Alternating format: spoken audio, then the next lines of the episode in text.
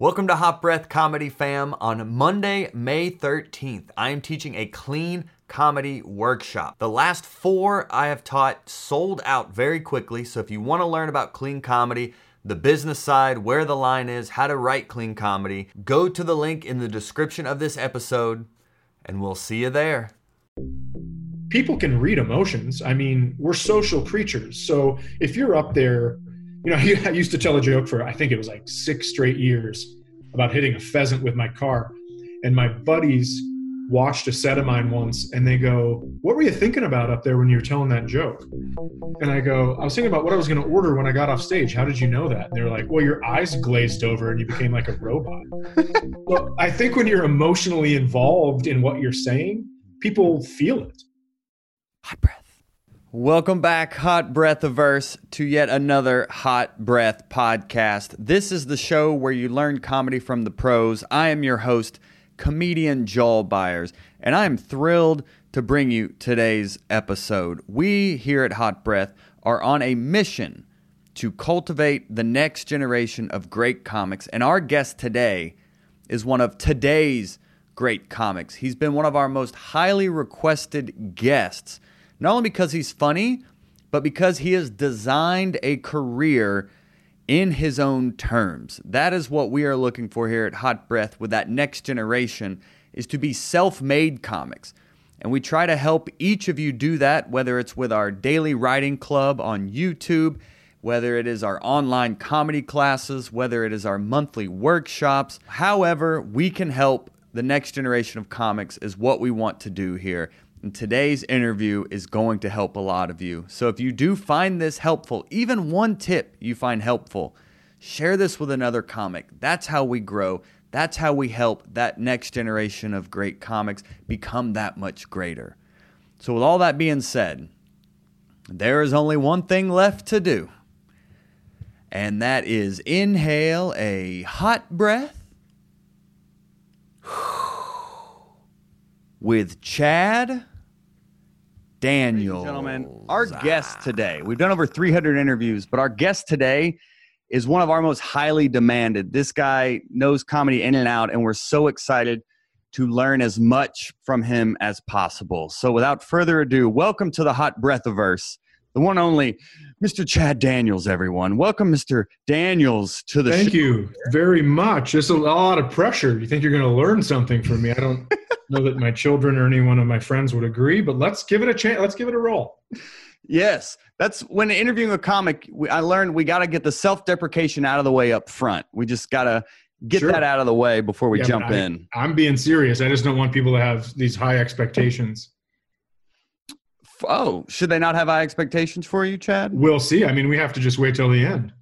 Okay. Well, jumping right into it, something that I've learned in researching you is your um, you like comedy, you enjoy comedians, but there's also that reality of comedy. I've heard you tell a story about, you know, you hear of a comic saying, "I paid my dues waiting an hour outside the comedy store," and then you're like, "Oh, well."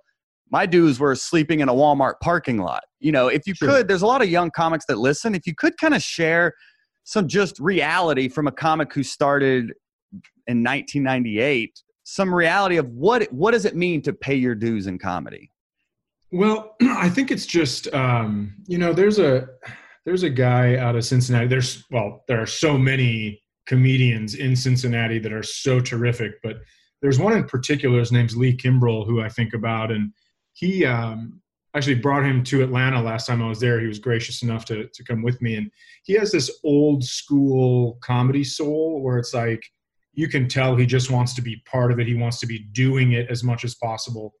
You know, I had uh, a guy, and I, you know, I hate to talk poorly, but I had a guy that I said, "Hey, you know, I'm going to Grand." He said, "Do you need an opener anytime?" I go, "I'm going to Grand Rapids, but here's the deal. It's like they they pay this."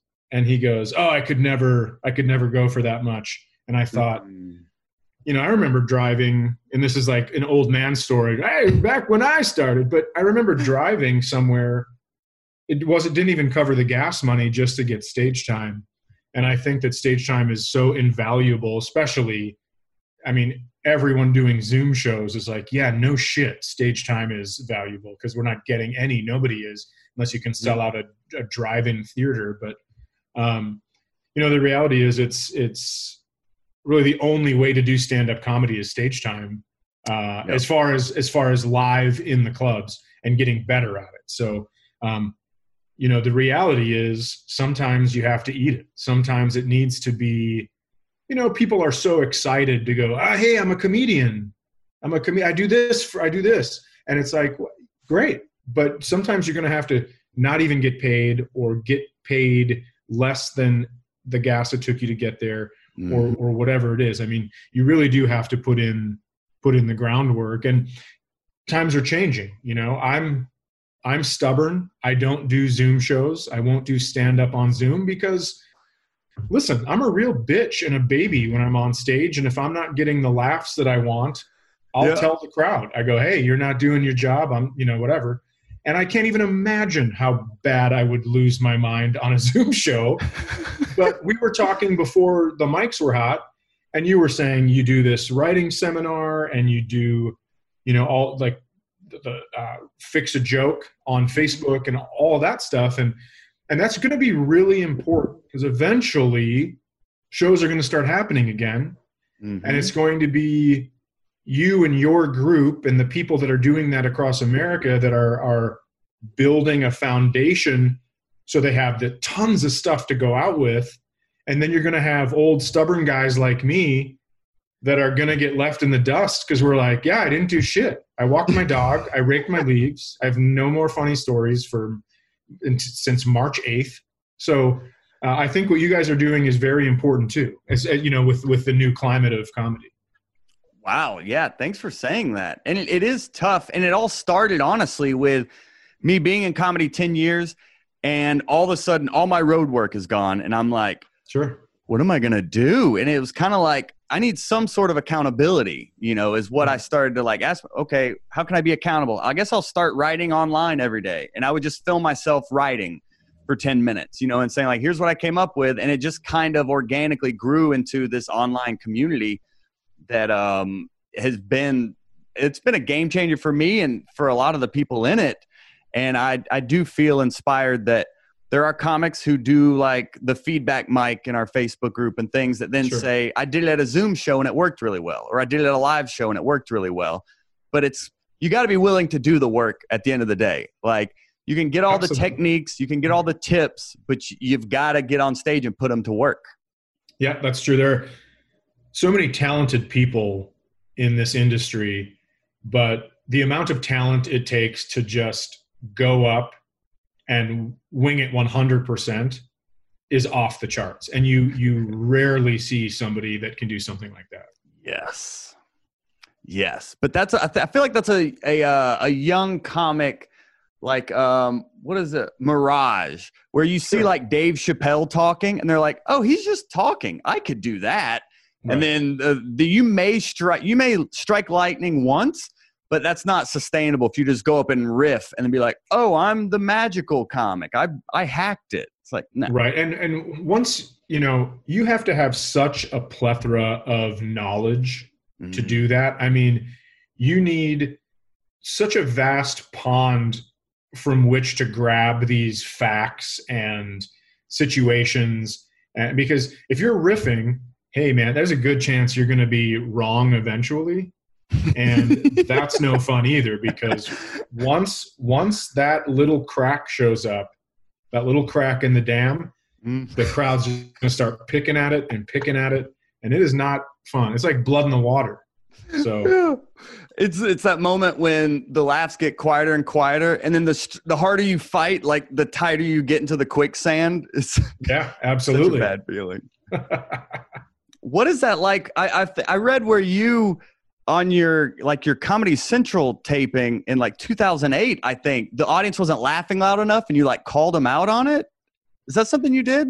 Well, it is. I mean, so here's the situation. Let me. I, I don't want to sound like an asshole my whole career, but so you know, you you work hard and you're out on the road, and you finally get this this break, and you want it to go well and there mm-hmm. was a, a show that ended up on XM. I, I, believe at the time it was a New York terrestrial radio show, uh, and it was Opie and Anthony. It was called, Oh yeah. And Robert Kelly, who is just so fantastically funny Yeah. and just such a good dude as well. But um, he he was set to go up with another comedian that I'm not going to name, but then that comedian didn't want to share the crowd with Robert Kelly because Robert Kelly's show sold out first out of all of the tapings. So how it works is two comedians share the same crowd. Mhm. So they basically get, you know, just over an hour of material because you're doing 40 so they can do edits and stuff. And then he was huge on Opie and Anthony. And Opie, all these Opie and Anthony guys, I'm going to tell you, they are people that, uh, you know, a lot of them in the front row had uh, chains outside of turtlenecks. It just, it felt very what I, I'm from Minnesota. right. So it, it felt very Bon Jovi to me hmm and uh, and they weren't laughing and they were sitting with their arms folded and stuff and so i just i absolutely unleashed on them and then it was great after that it was so much fun uh, i told them you know i'm going to go i'm going to do a full hour 20 you're not going to see robert kelly.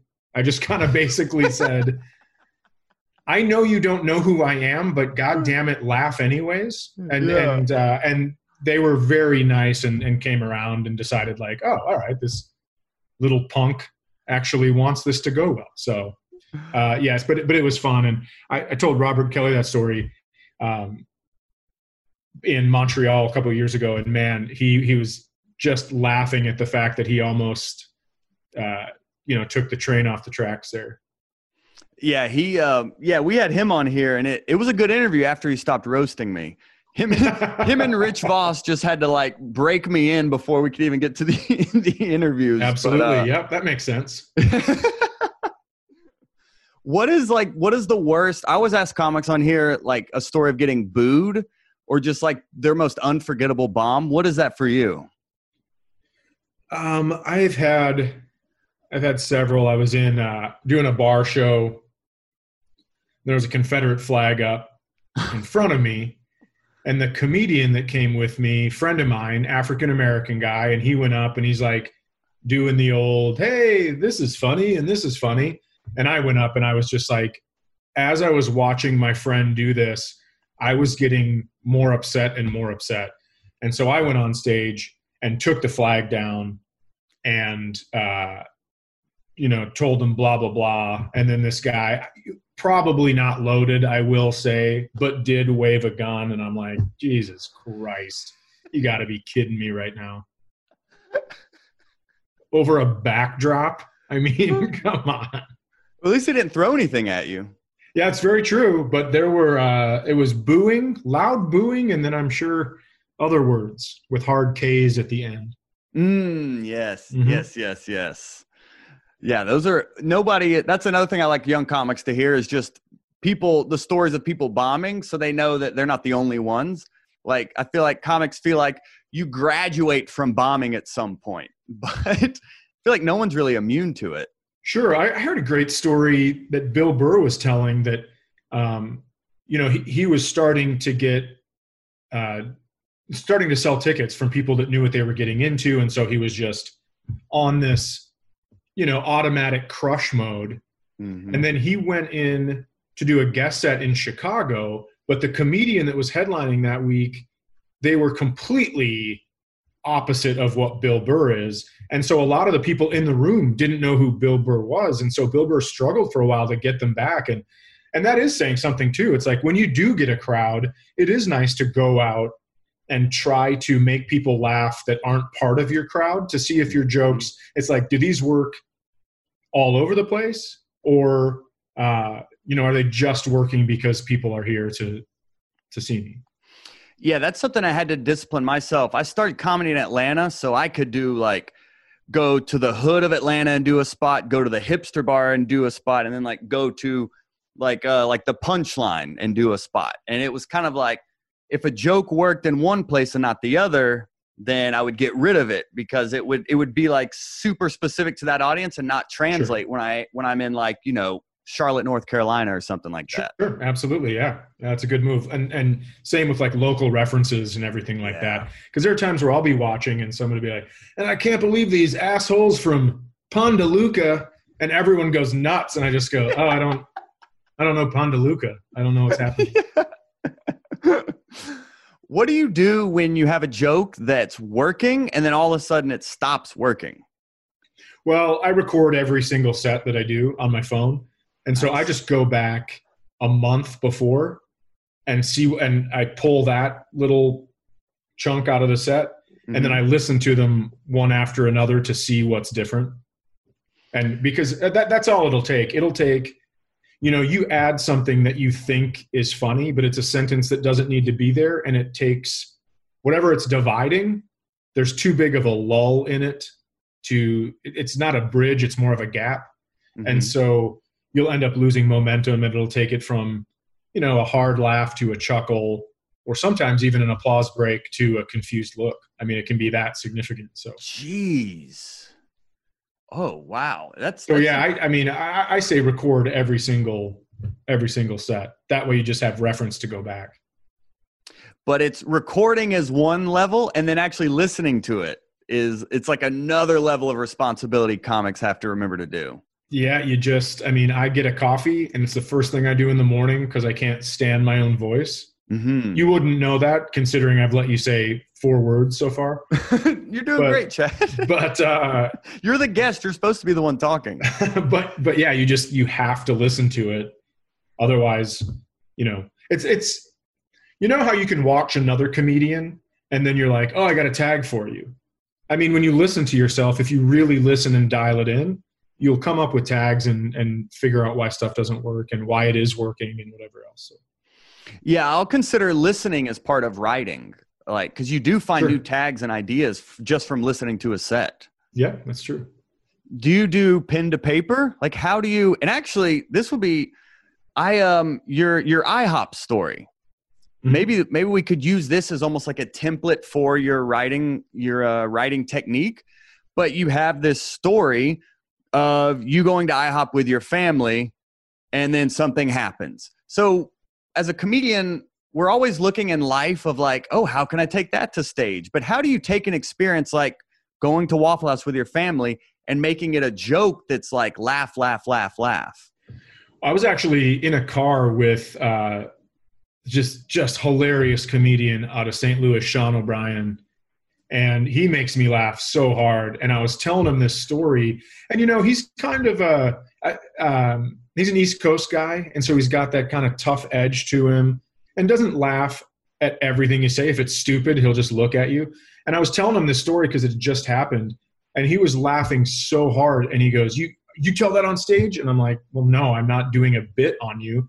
And he goes, "You have to." So St. Louis was the first place I tried it because I told my buddy Sean about it, and he's like, "You got to do that on stage." And so I brought the the bones of it on stage, and then you try to figure out you know what else can i do here? How can i you know the end of it is a callback to a joke about my son and so figure it out. But i think for me getting putting a story on stage is do you think it's funny?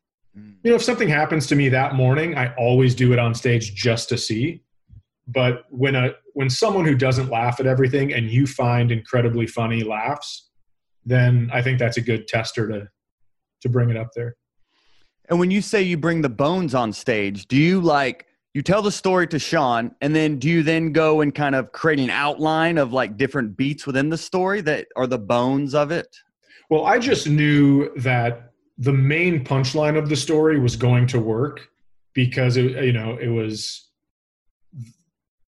that's what made me laugh, that's what made Sean laugh the hardest. And so I knew as long as I could get there and then you try to get little laughs on the way there you know, and try to build them up after, show after show, and that's why I record. But um, one, yeah, if you have a big laugh that you know, even if it takes you a minute to get to an applause break, mm-hmm. then you know you can go back and find laughs before that to build up to it. So, you know, that's what I talk about. The bones is that one big laugh and an actual a story around it, even if it's not that funny, because then you'll be able to get be able to shake the funny out of it eventually. And do you find the laughs along the way? And I'm assuming the big line is is your daughter what your daughter says? Is that like Correct. the big yeah. laugh? Yeah. Yeah, okay. Yeah. So is it in finding leading up to that line, is it like to add laughs? Is it details? Is it do you have like a checklist of almost okay, I need to add some funny to this story. Let me look for contrasting ideas or let me look for misdirects. Do you kind of go through a mental checklist? Well, I try not to do too many misdirects. Mm-hmm. Um, I, I, just try to to paint a picture with la- just tr- to try to really build up to what I know is going to work. Mm-hmm. And so mm. whether that's details, whether it's letting the people in on you know a very personal aspect of your life for example i bring my kids to ihop i show them pictures of the city that i was just in um, and then you t- then you you you know you can make fun of ihop it's the fact that the tables there are so incredibly sticky. And of course they are. It's an it's a pancake place and syrup goes on pancake. Of course it's sticky but everybody knows that and everybody is like yeah gross. It is sticky you know? So you kind of build and you kind of gain their trust with that first part of the story and then you can go in and you know get the laughs and then the big laugh towards the end. And i hope i mean i'm saying all this with the parenthetical hopefully that's how it works but not always over time i mean i've heard bert kreischer say his machine story took him like four years or something sure. like that to develop so it's a process absolutely and we got some questions popping in here as well. There's one more. Uh, napping while dreaming. Sean in the building. Matthew, zombie robot sheep. Sasha. Oh, a few Johns in here. Oh, good to see everyone. Dan and Shauna Maynard say hello. Oh, right back at him. Very nice. Evelyn in here as well. Bo. Looks like a uh, Bo has a question here. And um, I do want to ask this before we jump into the uh, questions. And people watching, do um, do go ahead and post some questions in the comments, and we'll get Chad to answer them for you. Well, before we get started, let you let you said Dan Maynard said hello, and of course Shauna, but I, I want to say to Dan Maynard, I want to say you owe me an explanation on your Facebook post, brother. That's Ooh. it. That's that. I'm using this as a as a way to get to him to tell him Give me the deets. All right, I'm ready. Yeah, Dan. In your face, Maynard. oh, and Jeremy Alder says, "Hey, Chad," as well, and Michael Wolfelmeyer. Very nice. Well, look at this. Look at all the, the people showed up. We out here. So Jeremy, my son. Not a lot of people know that. Oh, he says. Dan says you got it. So okay, perfect. This is um the the last thing I wanted to touch on before we get to uh, viewer questions as well is uh, about the business side of comedy. And something you've had a lot of success with is streaming on the audio side. I mean, the number I heard was you've had over like 750 million streams. Sure. On over across your five albums. So like I'm not sure what the number is. It's something like that. It's like it's it's up there though. And that's I just I just released um I self produced my own comedy special and released it on my 10 year anniversary. And I released the audio onto Sirius. Okay. So I've gotten a taste of residuals of like what's possible with it, you know? Sure, sure. So how um, you can you can even direct this advice at me if you would like, but more of like how can comics build momentum on these streaming platforms because they can be sustainable income, really. Okay, so how do we get people that are already on Pandora are already on Spotify, right? You can't really direct people to XM because that's that's an extra, right? People have that, and that's they don't search you out on XM and Sirius. They just they play you, and that's it. Mm-hmm. Pandora and Sirius, however, they have to search you out. They have to make a station. They have to do those things. So what I did, and I don't know if this would work for anyone else, but I just got little beer coasters with the picture of my album. It was called, uh, which one did I do? Footprints on the Moon. And then on the back of it, it said, um, check out Chad on Pandora, make a station. And then it gave the, I don't even know what it's called, URL. And so I would hand those out after shows. I would just sit there and hang out. And, you know, they, they don't cost much in the grand scheme of things. And so I was like, "Oh, you guys going to the bar next door? All right, hey, here's some coasters." And sometimes you can get the uh, the club to put the coasters on the table, and then people will just pocket them, and then they get home, and in a they're hung over the next day, so they're looking at this and like, oh, I got nothing else to do. I'm chained to the toilet right now. May as well blah blah blah, and they make a station. Then, uh, all the people that have your station, there's something on Pandora called AMP, AMP, where you can make your own commercials, right? So, right now, I can make. Uh, I'll pull this up while I'm doing this, but I can make uh, a commercial for um, all right so right now okay so 428000 active listeners. And i can make a commercial that will go to all of them right when they start the station. And it'll say like hey this is chad daniels. Thanks for listening to my station. Uh, hey check out you know this on this. Check out my new podcast middle of summer. Check out blah blah blah. And then that's a commercial that goes out to everyone that has a station for you so what you what you really are trying to do with this is get people to make a station of your stand up in order to have a station you have to have content on pandora of course. Mm-hmm. and then you know people listen and i will tell you that pandora and spotify money is not the same as xm, XM money. Um, it's like you know a, a, very very small fraction of a penny per listen. But um, but that that's the way to to get there. And then you get people listening to it. You know you're in a pandemic you're not on the road you have a podcast people can mm-hmm. still listen to your material it's accessible it's free for them. Um, so that's that's what i did. As far as like getting more lists i don't know. I don't know how it happened. Um, certainly very thankful but yeah. nobody gave me you know i sent a message to pandora just openly and I said, whoever put my stuff on all the stations, I'd like their name so I can send them something. And they wouldn't tell me. They were just like, keep sending us your albums. I was like, all right. So wow. it was, you know, I've had, um, I've worked hard, but I've had, man, have I had some luck and some, some good people around me and in my corner. So, um, be nice. Be that that has been such a common phrase we've been saying is be nice and be funny. Like period. Yeah, sure. That's so it's what what are what are some other kind of strokes of luck that like that you've had throughout your career? I had so um I worked with a guy in all right, let me start over in Minneapolis, there used to be two comedy clubs. One was Acme, where I started. The other one was at the Mall of America, and that was called Knuckleheads. And so, great. the the guy that booked Knuckleheads, his name was Rich Miller, and he also booked Tulsa, San Antonio, and Austin, Texas. And so, once you MC'd at Knuckleheads and were a Minneapolis guy, and you were ready to feature, he would send you to Tulsa as like the test to get to go to San Antonio and Austin because those were his babies. Same with Austin. Austin has a great comedy scene, and it was the same with them. When somebody was ready to feature, they'd send them to Tulsa to see if they could go to Minneapolis. So it was kind of a foreign exchange Ooh. student, a little bit of a flip flop. Yeah. Yeah.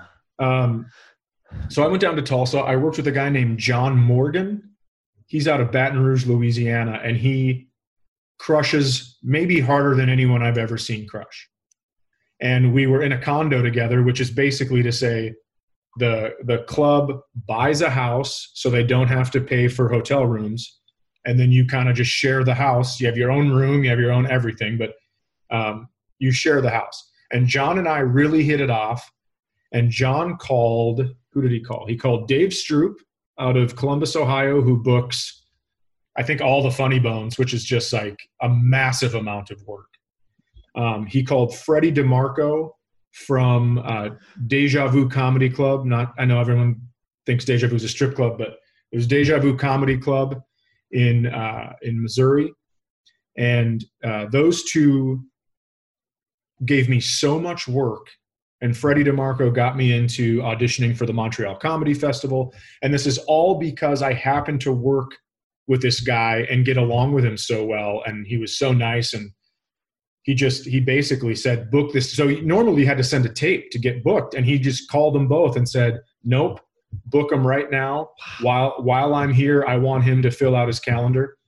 And my calendar was basically booked after that. And so wow. Um, you know, that's one when I was very, very new. I was a bartender and I worked at a place called the Eagle's Nest. And uh, this lady named Ron and Cindy owned it. And this lady named Cindy, so wonderful. She would give me the week off to go work comedy. And then when I was back, she would give me the shifts of the people that had covered for me on the other week. So I was constantly working. And without that income, you know, I had a new baby.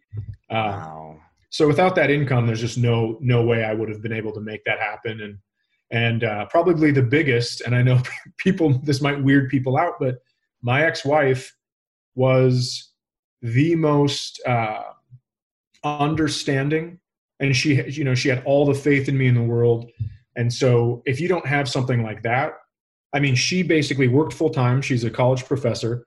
And then she also watched two children, and I know they're hers, but raised two children while I was on the road. And she had faith in me, so she allowed me to do that. You know, I get a lot of young comedians are like, ah, my girlfriend's pregnant. How did you make it work? And it's like, I don't know. This feels like a lightning strike, what happened to me, because my ex is, you know, there's no way I'm at where I'm at right now without her support. No chance. Wow. And you Beautiful. say, why she's your ex? Well, that's for the next podcast. I wasn't going to go there. We keep it comedy related. we don't want any blue jokes in here. nope. Yeah. So I mean, it's it really is. It's it's all of that stuff, you know. And so, wow. yeah, it's uh, like I said, you work hard, but you need some breaks being nice and being funny. You were nice to the guy and you were funny and he was willing to like refer you. So being nice and being funny. Sure. Nice. Well, I, I'll, I don't want to, I want to be nice and answer some other comics questions as well. All right. But we are, yeah, we're deep in here. Oh, this is a, this is an interesting observation. AK 40 says Chad is an underrated comic, I think. He's saying by choice, I think. Chad is an underrated comic by choice, I think. If he would have moved to LA or New York 10 years ago, he would be a household name. That's very nice. We'll, Do you we'll, agree? We'll never know. We'll, well never there, know. There are times, and this, you know, is going to make me sound like Mr. Dad, but there are times people do ask me that in interviews. They'll ask, Do you ever think about what you missed out on by not moving to LA or New York? And and as lame as this sounds, I mean, the, the real answer is I know what I didn't miss out on mm. By staying in Minnesota. So, I mean, you know, my kids are, I think for the most part, happy and well adjusted. And I was able to come back and just kind of have a home base. There's not comedy here, right? So when I was home, that was it. I was just home. And um, so I guess I don't know. I mean, who knows? I might have stuck a needle in my arm and died in a gutter if I lived in LA. Nobody knows. But um, that's very nice of AK40 to say that. All right. Let's let's scroll. needle in the arm got a little dark, huh? Needle in the arm. It just made I me was think just of, taking it to a different, a whole different level. All I could think. Well, I knew you had worked with Mitch Hedberg, but I didn't know how closely. So I didn't know where how closely the needle reference landed. No, Mitch was uh, man, so talented, so Incredible. fantastic. How how much did you work with him? I worked with him a lot. So I started in Minneapolis and I did open mics for a while, and then I got offered an audition to move to Grand Forks, North Dakota, which is just on the border of Minnesota and North Dakota, up closer to Canada. And I didn't know anything about it, and I went up there for an audition week and I had uh, Minneapolis legend Darlene Westgor was the feature, and she, and Mitch Hedberg was the was the headliner on my audition week, and this was right after he signed his huge development deal in Montreal with Fox. He got a five hundred thousand dollar development deal, pretty much unheard of at this point. But Time had just come out with an article saying he was uh, the happy Steven Wright you know, just like Whoa. he was getting so much momentum and so much press. And so when I got there, all these comedians from Minneapolis had had driven up, and so I just left him alone. And then he sought me out because I was leaving him alone to the point where we hung out all weekend. He had me in his room after shows because he just he was like, "I like you. I want you around," which was fascinating to me because I can be really annoying. But I mean, when I went back there after I got the gig, I was at a bar and I didn't have my ID, and uh, one of the other bouncers, the bouncer was like, "You can't come in, no way." And I was with the people that worked at the club, and the bouncer was like, "I don't care." And then another bouncer came up and goes, Hey, let him in. That's Mitch Hedberg's friend. And I was like, Holy shit. So I didn't know, I don't know if Mitch Hedberg would have said that at that time. Um, but it was pretty cool using someone else's coolness to be. Yeah. I've never done that before. And it felt awesome. I totally get why people do it. did, did you guys keep in touch? Like, did you work together a lot more? Yeah. So in the six months I was there, he came back two more times. Uh, so he was, yeah, he was just like everyone loved him so much. I mean, he packed the room, and he was great friends with the owner, Chris, who's a, another fantastic guy. Um, and then Chris booked him, the guy that owned the club, booked Mitch on some other gigs and let and had me open for him. And so, um, actually, the the first weekend I ever worked with Mitch on my audition week, he brought me down to open forum on a one nighter on the Sunday night, which was uh, I thought was fascinating because I just felt the coolest I've ever felt. Yeah. Yep. to do a one nighter, I love that. I mean, you know, he it's actually, so cool. you know, those blue sunglasses that he was always wearing, kind of famous for. Yeah. He bought those on the way from Minneapolis to Grand Forks that weekend. So I just feel like a little, you know, I just such a comedy nerd Oh, you are but, too? No, no. I, I mean, well, I, absolutely. I mean, I loved comedy since the time I was little. Uh-huh. Um, but just to just to kind of be like, oh, I, you know, I was there the weekend he bought those glasses. It's so, it's so nerdy, but it's also so fantastic. Oh, of course. No, I I love that. I mean, Mitch was the guy like oh, he's the comic I sounded like when I started. Like mm. when comic starts out, they just absorb whoever they hear. Mitch was the guy I sounded like. I just love the structure and the absurdity and just the contrast. I mean, he was just he was my favorite and still one of my favorites. Yeah, anytime Mitch would go to a city, everybody had that little pot smoker laugh mm-hmm. by the end of it. Every open micer, and I had the guy book Knuckleheads Rich I told you about. He came up to me after a set and he goes, you start smoking weed that I don't know about it? And I was like, no. And he goes, well, then stop laughing like it. You sound like an idiot. And I was like, all right, thank you. That's why it's important to listen to your own sets also, because yeah, you'll, sure. I found if I listen to myself, I sound like myself more. But if I listen to a comic too much, I start sounding like that comic. Makes sense. Yeah. So let's see uh, a few more. I just, I just, Mitch, yeah, Mitch Hedberg. He's just, yeah. Um, Oh, here's a Bo Johnson. Um, what do you do in those moments that you feel the material well is dry and you'll never write anything funny again? Stop pushing it. That's what I do. Hmm. I mean, when I try to think of a name, the, I can know the name before I start the story. I can actually think the name, and then I start the story. I'm like, oh, what's that name again? And then the more I think about it, the deeper it goes the deeper it buries itself. So when I'm not writing, I just I don't write. And then eventually it slowly comes back and then you'll find, you know, you won't write anything for 3 months and then you'll write 45 minutes of material in 3 weeks. So um, I just wouldn't put that much pressure on it because it will come back. Mm, so you're at more least, at least for me, I can't tell Bo Johnson that it will come back for them, but mm-hmm. For me, it does. Yeah, that's it's always interesting to ask comics that because like we talked to Ted Alexandro and he's like write every day regardless type deal and showing up and doing the work, you know, treating it like a job. You go to other jobs when you don't feel like it. So he's like, so write when you don't feel like it. But for you, it's more of like if you don't, you don't force it. And then when when it does reveal itself, you really tap into it. Well, I will write what's happening. I'll journal I will okay. write what's happening in my life. But if I'm not feeling funny and I get frustrated, I just journal as I would actually journal, right? Oh, I just oh, okay. That way I don't forget the stories, I don't forget what's happening, I don't forget my you know emotional presence in a story. So I, I still have that to look back on, and I'll. Tommy Johnagin does that too. Go back. He'll put the journal away for a month. Go back and look at it. Yeah. And this ties in uh, Jason Fox asking, uh, do you have a regular writing schedule? Do you already have something in mind or you just start writing whatever comes to mind? Normally I have to have something, I have to have a little tidbit of an idea.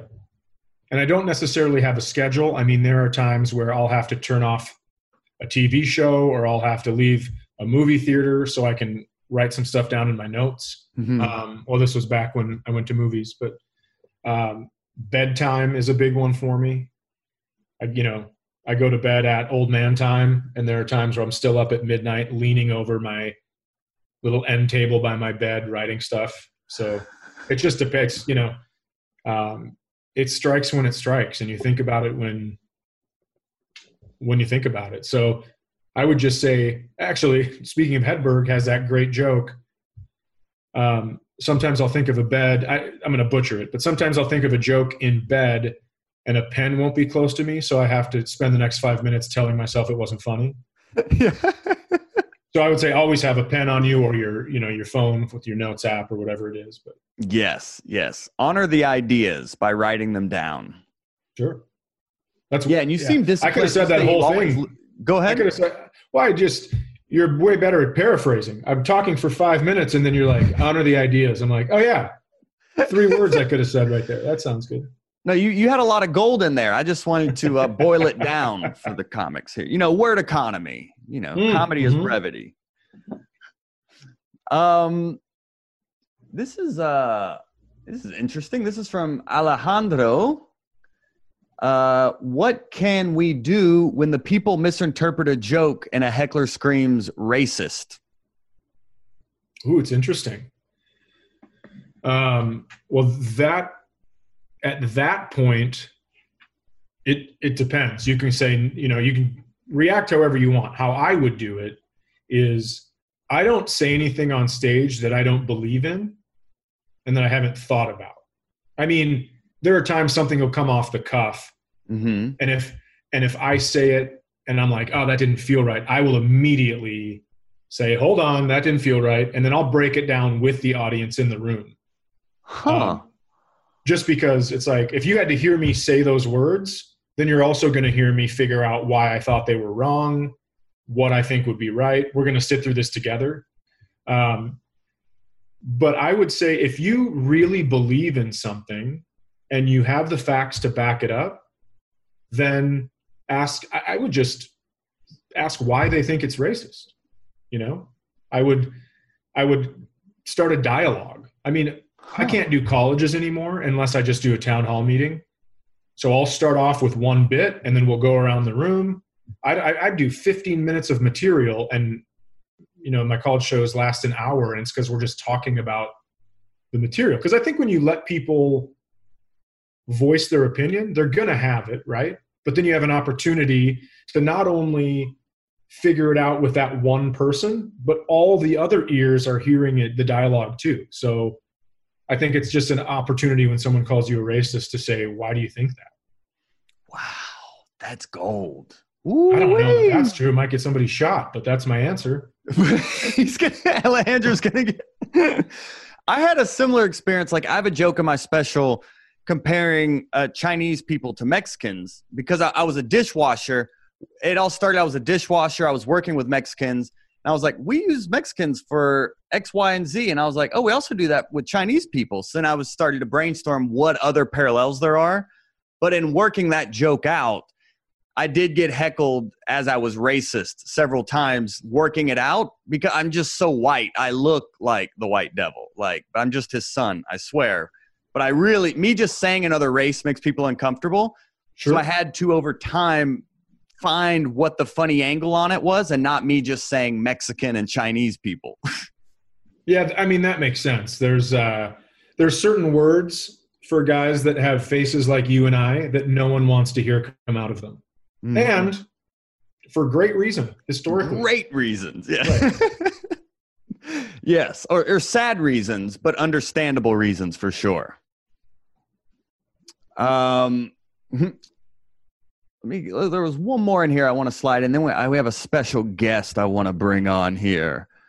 Um, where'd it go? Here it is. Uh, Jeremy Alder. Uh, my son, yes. Yes, your son. Yeah, you guys do look a lot alike. We so we were at a, a brewery in North Carolina. I think it was at the brewery. Yes, it was for sure. And uh, doing a show for uh, my college agent, and these girls came up to me and go, "You look like his son," and he's like two years younger than me. That piece of shit. he looks so good. Uh, it makes me furious. Oh, I thought you. I thought you were kidding, but you actually know Jeremy. I do. Oh, that's great. Yeah, he's he's been uh, hanging out in our daily writing club as well. That's awesome. Oh, yeah, that makes sense. He's uh, fantastically funny. Very nice. All right, Jeremy representing the hot breathiverse here. So he asks, uh, have there been moments in your development when you could tell you had leveled up in your ability in some way, that you had reached a new level in your skill? Uh, I I think all those moments came in hindsight. Mm. You know, I don't think I've ever felt, well, I guess that's not true because I have. Let me, I'm going to explain it this way. There have been times where I have seen people get things, i.e., Comedy Central specials, and I go, well, I could do that. I should do that. Right. And you have that thought before you do it. Mm-hmm. And then you do it.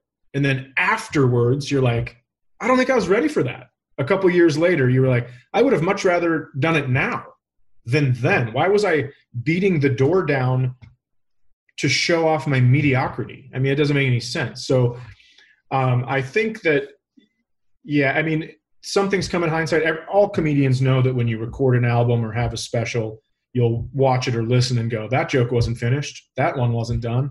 Mm-hmm. And, you know, the crowd doesn't know that because they're having fun and, and they don't know that you could have added another level or or whatever but um, so i don't think in the moment i ever feel that way but there are times where i can look back and just you know not be such a harsh critic and i can go oh i guess that is the around the time when this happened or uh, when i feel like um, you know I, I i used to make fun of individuals in the crowd for not laughing and now I I refuse to do that. I'll, I will give them percentages because that way people have a, a choice. They can. Everyone wants to be part of the majority, right? So if you say ah 14% of you aren't laughing right now, and uh, but great news 86 that's a that's a huge number, and then people.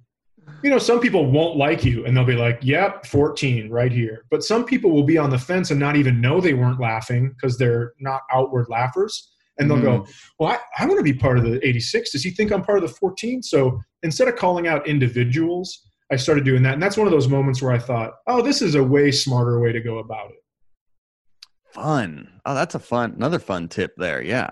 You see, don't you, you dare steal it. Don't you, you dare a- take my percentage. oh, they're going to be in the back of the room. Oh, he's doing the Chad Daniels percentage thing. Yeah. yeah. Classic classic hack right there. Classic Daniels. He loves a good percentage.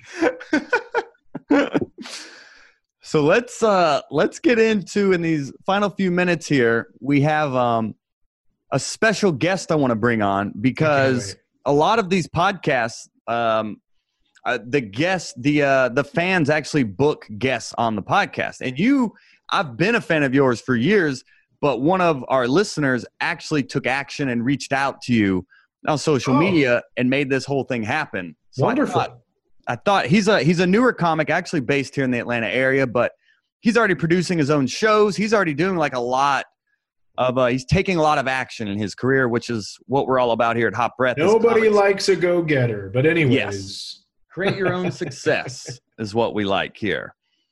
So um, I just want to bring him on for a few minutes to uh, like just ask some questions to you because I know he's awesome. a big fan as well. So, ladies and gentlemen of the Hot Breathiverse, welcome the one and only John Chapel. Everyone, let's welcome John Chapel. Hey, Johnny. Can you can you you're sideways? There we go. And I, are you at a show right now? I'm outside an open mic. Yeah. I love it. Well, this is a John and Chad. John, he's here. You did it, man. Thank you for coming. I appreciate it. Absolutely. Thanks for getting me on. Yeah, we've we've already learned so much in the first part. So, have you gone up at the open mic yet, or are you waiting to go up? No, I'm waiting. It starts in about 15 minutes. So. Oh, I got you. Okay. Nice. Yeah. Did you have questions for Chad or anything, John? I do. I have a few questions. Sure. So, uh, one of the questions I had is being that you're in comedy for over 20 years now, was there any point where you thought about quitting? Ooh. Almost daily.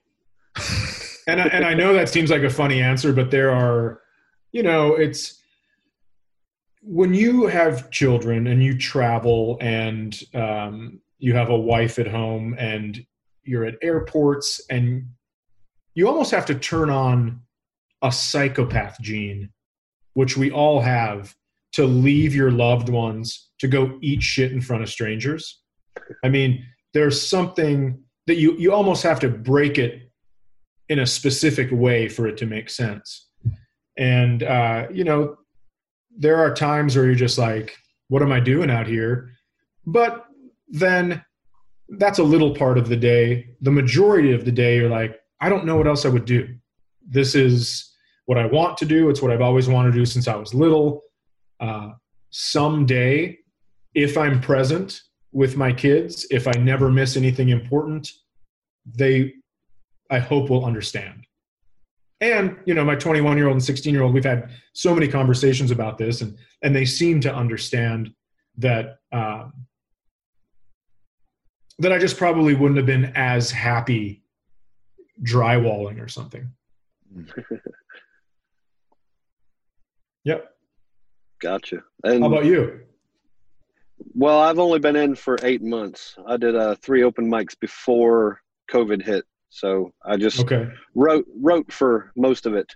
Sure, absolutely. So eight months, thirty days. It's two hundred and forty. You've thought about quitting 240 times? Makes sense to me. It's just quick. That adds man. up.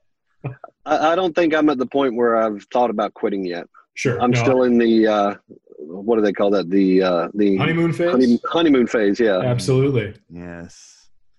So it's it's just nice to get on stage and get more comfortable. I agree. You know, my last show uh, before summer was in Spokane. That was March 11th and I didn't go back on the road until the end of July. And I had some shows in St. Louis and Indy and uh, uh, Fort Wayne, Indiana, and Columbus, Ohio. And I just, man, oh man, getting back on stage and having people allow you to kick the rust off without freaking out and being like, this is horrible, spit it out, fat tongue. You know, it was really nice to have the support of, of the people. And, you know, we, we just went through an election and this country's torn, but I will tell you this, it's like you got people coming in who voted for one guy, people coming in who voted for another guy. And they just wanted to be part of a good show and a fun show. And, and, you know, not to sound too douchey and like la ti da, let's get together, but you see it happening all the time. So, you know, I, I, I think that, I know you didn't ask me about politics, but I think the media loves to drive the divide home but when you go out in public, especially at a comedy club, and you're there, it's like people really do seem to be to be getting along and just want to have fun.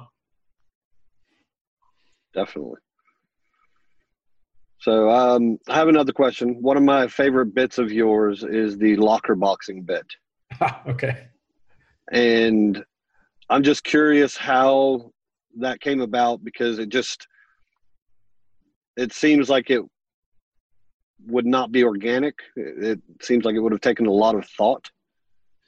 Well, it didn't. I mean, I, I hate to disappoint you, but um, crushing dreams out here. I just have, well, I just have a very uh, a very kind of different way of parenting where um, you know my kids tell me everything.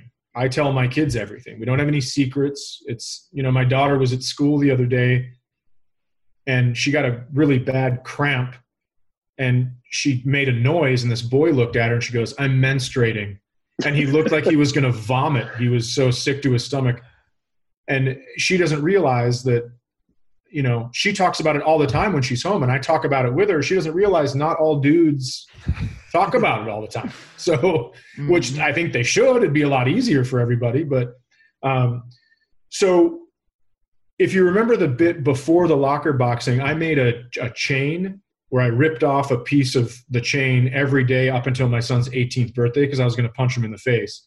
And I, I really really was going to but when he came downstairs i couldn't do it. Because you know you think about it you're like this is my baby boy. I'm not going to punch him in his face. So and then we went outside and we we locker boxed and then everything as i tell the story i mean that's one of those we talked about luck joel earlier. This is one of these these bits that's lucky because it was just presented to me nonstop. It's like oh you think the joke is over with the locker boxing outside? It isn't. Here's an email that tells you what you know this urban dictionary says locker boxing is and i was like oh wow that's another punchline and Mm. you know it just kept kind of coming in naturally i didn't really have to do much with it besides tell the story Now, my understanding is that it wasn't actually in Urban Dictionary, was it? It didn't go in until after your special came out. well i took a picture of it uh, uh, the, excuse me the guy in i think it was west what am i thinking of arkansas what's the capital of arkansas why can't i think of it Little Rock. Thank you. West or West Little Rock, maybe. Anyways, sent me an email with a screenshot of it from Urban Dictionary. I think the thing that changed is in the definition, it uses part of my joke as like the how to, you know how they always use the word in a sentence. I think I think that they changed it to a part of my joke to, to for that sentence. I think that's what changed. Okay. Yeah. What was the bit before the the pubic hair? Uh, that that brought me to the locker boxing. Yeah, you said you were breaking the chain. Oh, Was- right. So so I just had a bit um, from a, the album before, I think, where I had made a construction paper chain like you do when you're a little kid for Christmas and you rip off one of the links every day until Christmas. Well, I was ripping off one of the links every day until his 18th birthday so I could punch him in the face. And I it was it was in our house with a gold link at the end of it. And so he knew it was coming too. Oh, that's great. Yeah, I have a I have a 20 year old and an 18 year old daughter, so Okay. we talk about menstruation a lot too. Yeah, I mean, I think you have to. You can't, uh, you know, all the quiet. All I mean, imagine being a young woman and going through all this stuff, and then one of the two people that are supposed to help you get through life shuts down and doesn't talk to you about it. That just seems inc- incredibly insane to me. Definitely. Um, one other question: uh, At what point in your career were you at when you stopped doing open mics? And I assume it's because you were doing enough shows that you didn't have to do open mics anymore. Is that right? Well, I love open mics and I would continue to do them. However, I live in a place I was talking to Joel earlier, there there isn't stand up. So I mean, if I was going to do open mics, I'd have to do like a, a Pat McGann surprise show on his kids during quarantine. I don't know if you guys saw those. Pat McGann is just such a funny comedian, incredible from Chicago, uh, has a new special out. Um, and he would just, his kids would be watching TV and he's like, it's time for the surprise show. And he'd walk out and his kids would be like, Dad, come on. And he's like doing bits about them. Oh, it was so funny. But uh, why did I why did I tell you that? I forgot where I was going with this. Oh, open mics. What- So so that, that's basically what I would have to do to have an open mic. I would just have to do it in front of my son and daughter. Um, anytime I can do an open mic, I I choose to. Like if I'm in a town where you know you're doing a show on Thursday and there's a later open mic, I try to get to that open mic just because it's fun. And even if you don't go up, it's awesome to see that that new comedian excitement Yeah. you know sometimes you forget because you're on the road and it's like oh god i've been on the road for 10 straight days and you know sometimes it feels like work not always not i mean not even a small percentage of the time but sometimes it does but to go in and see a new comedian's energy and passion for it it's like uh, it's great, like a little fountain of youth there. Yeah. And then one last one. Um, I heard you talk about keeping all of your hotel keys when you were featuring on the road. right. That way, that way you could go in and get free breakfast correct. at any hotel. Yep. Um, are there any other? Uh, is there any other advice you have for saving money while on the road? Well, Joel brought it up earlier. I would, um, if you know, if you have a, an off night, so I would either camp. I love camping. Uh, Some people don't love camping though. So I would either go to a um, a state park and I would camp, or my recommendation is always to sleep in uh, in a Walmart parking lot because they have lights and they have cameras because truckers park there overnight. And you know rest stops don't have cameras but walmart parking lots do. So um, at least if you get murdered you know your family will have closure. Closure. Uh, I've heard you say that joke a few different ways in a few different interviews, but closure, I think that's the closure there. I think that's the the wording of it. That that nailed so. it. closure. Oh, hilarious.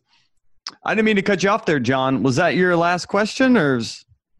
yep, that's all I had. nice? well thanks a lot john and uh, good luck with everything especially your kiddos and uh, have fun at the open mic tonight Thank you. I will. yeah, good luck. John. take it easy Bye, Thank you, buddy. guys. See you. Awesome. And really just the um just kind of in closing here, and this Dan's been making a lot of uh Dan Maynard has been making a lot of positive comments about you. That's And nice um just as we land this plane, he does mention about your ability to create a connection with the audience to make everyone feel involved. How what kind of tips do you have for a comic when it when it comes to connecting with an audience and creating that genuine authentic connection? well i think being hungover and forgetting your set is a great place to start All because right. then you have to talk to people and get to know them. No. Gotcha. Um, I mean, it depends. You know, it depends on what style of comedy you're doing. I am very genuinely interested in other people, right? So Mhm. I know the best way for everyone to have fun is to kind of knock down some barriers as we go. And uh, part of that is just talking to people and making them comfortable. I used to go after hecklers so quickly and so aggressively. And that's just young man bullshit, you know? So um, now I I try to engage. I try to figure out why they're heckling. Like I told you before, you know, someone calls me a racist or whatever. Mhm. I would want to know why. I just genuinely am I'm curious about people and so I ask a lot of questions and you know, I think hecklers are taken aback by that because they expect to be on defense. But I'll let you play offense. I just want to know what's what's making you yell at me. That's all. Yeah, that's that can be scary for newer comics. So when you when you get a heckler, what is like what it what is your game plan at that point? I don't really have one. I mean, if if you are I can normally now I can calm almost any heckler down again because I, I don't come over the top. I don't start a fight. I just want to know what's going on with them. Um, you know, when I was 25 and a 35 year old heckled me, no 35 year old on planet Earth wants to hear questions from a 25 year old to, you know, no 35 year old thinks a 25 year old has any wisdom. But now, if I get heckled by a 35 year old, I'm 45. So now it's the, it's switched a little bit where I can be, you know, I'm seeing big brother, dad, whatever it is, and Mhm. it's a little different because you know I have gray in my hair and gray in my beard, and I I seem like I might know some things, even if I don't. I seem like I might. So I, I think that's helped quite a bit as well. But also calming down and just taking the piss and vinegar out of my set has been fantastic. Yeah, I found me smiling. I used to be kind of like furrow browed and a little more Sure. of like, can you believe this? But as I smile more, the baby like it was the baby face works more if I'm more sarcastic as opposed to condescending, you know. Sure, absolutely, I can see that. So let's uh the final thing here. Uh, we always end this episode with, and thank you so much for being so generous with your time. My well pleasure. Thanks for having me. Um, you've helped a lot of comics today. Um, we always ask, what is what is your favorite uh, piece of advice? What are, like? Do you have any closing advice that you could bestow upon this next generation of great comics? Hmm. I should have had that ready. Let me just think for one second. We're yeah. guys, we're gonna go dead air here for 10 seconds. No problem. No problem at all. And thank you to everyone who has been tuning in as well, asking such great questions. Yeah, thanks. Thanks for everyone that showed up. That's uh, uh, fantastic. I really appreciate it. And um, hi to the people I know, and and hi with this end to the people that uh, have just shown up now. Um, I would say stop caring about the outcome so much. That's going to be what I say. I mean, let's let's put comedy aside for a second and let's just go real life, right? You see teenagers, again, 21 year old and 16 year old, and they're going through a relationship or something, and they see it kind of starting to crumble. And even if it's not a good idea, they hang on so tightly that they basically strangle the other person, you know? Um, but I think, and when I say don't care, I don't mean go up there in a robe and slippers and tell people to F off and all this stuff. I'm saying don't make it the end all be all because you're going to get something out of it, right? If you don't kill, you're going to get something out of it. I remember there was a set where when I was younger, I used to let the crowd dictate the jokes I went to. And I was like, oh, they like dirty, so I'm going to do dirty. And then one day, I just couldn't no joke I picked was working. And I was like, well, forget it. I'm just going to do what I want to do. And they can come along or they don't have to. And that's it.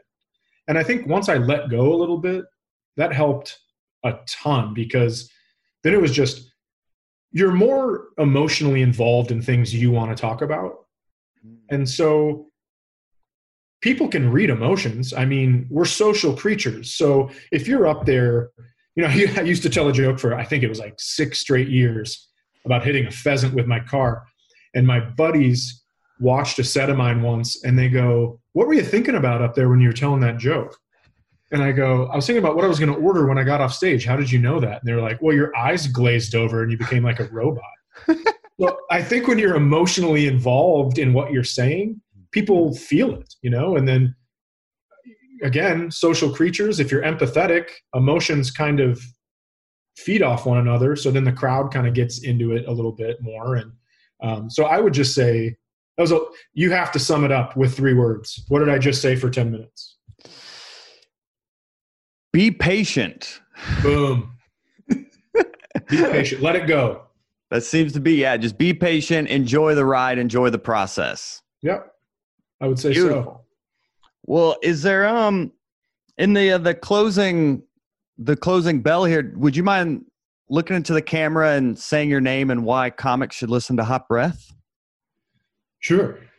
Hi, my name is Chad Daniels, and I think you should listen to Hot Breath because you may or may not get some great advice. All right. Chad Daniels, everyone. Let's give him a round of applause. Woo woo! And where can where can we go? Where, where what links can we share to help support you here, Chad? Uh, you can my website chaddaniels.com. I'll have my tour dates for when I go back on the road. That's starting in January. Hopefully, mm-hmm. we're seeing mm-hmm. some spikes, so we're just going to have to be patient with this. Um, and then you can follow me that Chad Daniels on Twitter or Instagram. However, I need to let you know that I am off social media for one full week. I have uh, erased the apps from my phone because I need some peace and quiet. Whoa. So I thought it'd be a good time to do it. So you're right now in the middle of being off social media? Yeah, just today. Today's day one? Today's day one. I am, however, we talked about Dan Maynard quite a bit. I am going to hop on there on my computer to read his message. Be careful. Have you seen The Social Dilemma on Netflix yet? I have, yeah. okay.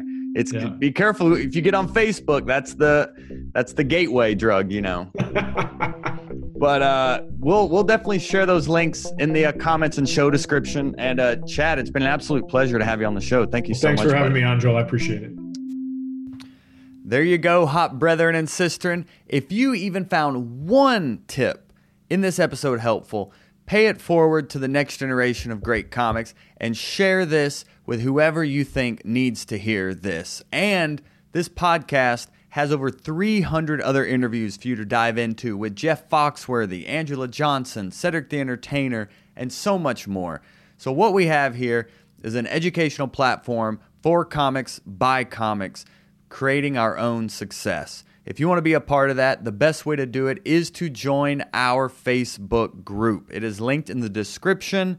It'll take you into our group where we have over 2,000 comics around the world on this shared mission, as well as more information about our comedy courses, our workshops, our membership group, and all that will help you level up your own comedy. All of those resources are linked in the show notes for you to go to directly, or you can jump in that Facebook group, connect with me directly, and well over 2,000 other comics. So I'm excited to meet you in there. And until next Monday, right here on Hot Breath.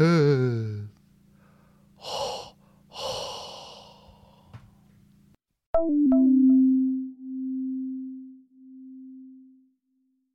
Breath. This episode of Hot Breath is sponsored by our Patreon. If any of our content has helped your comedy career, join our Patreon linked in the show notes and get positive comedy karma for life. Probably.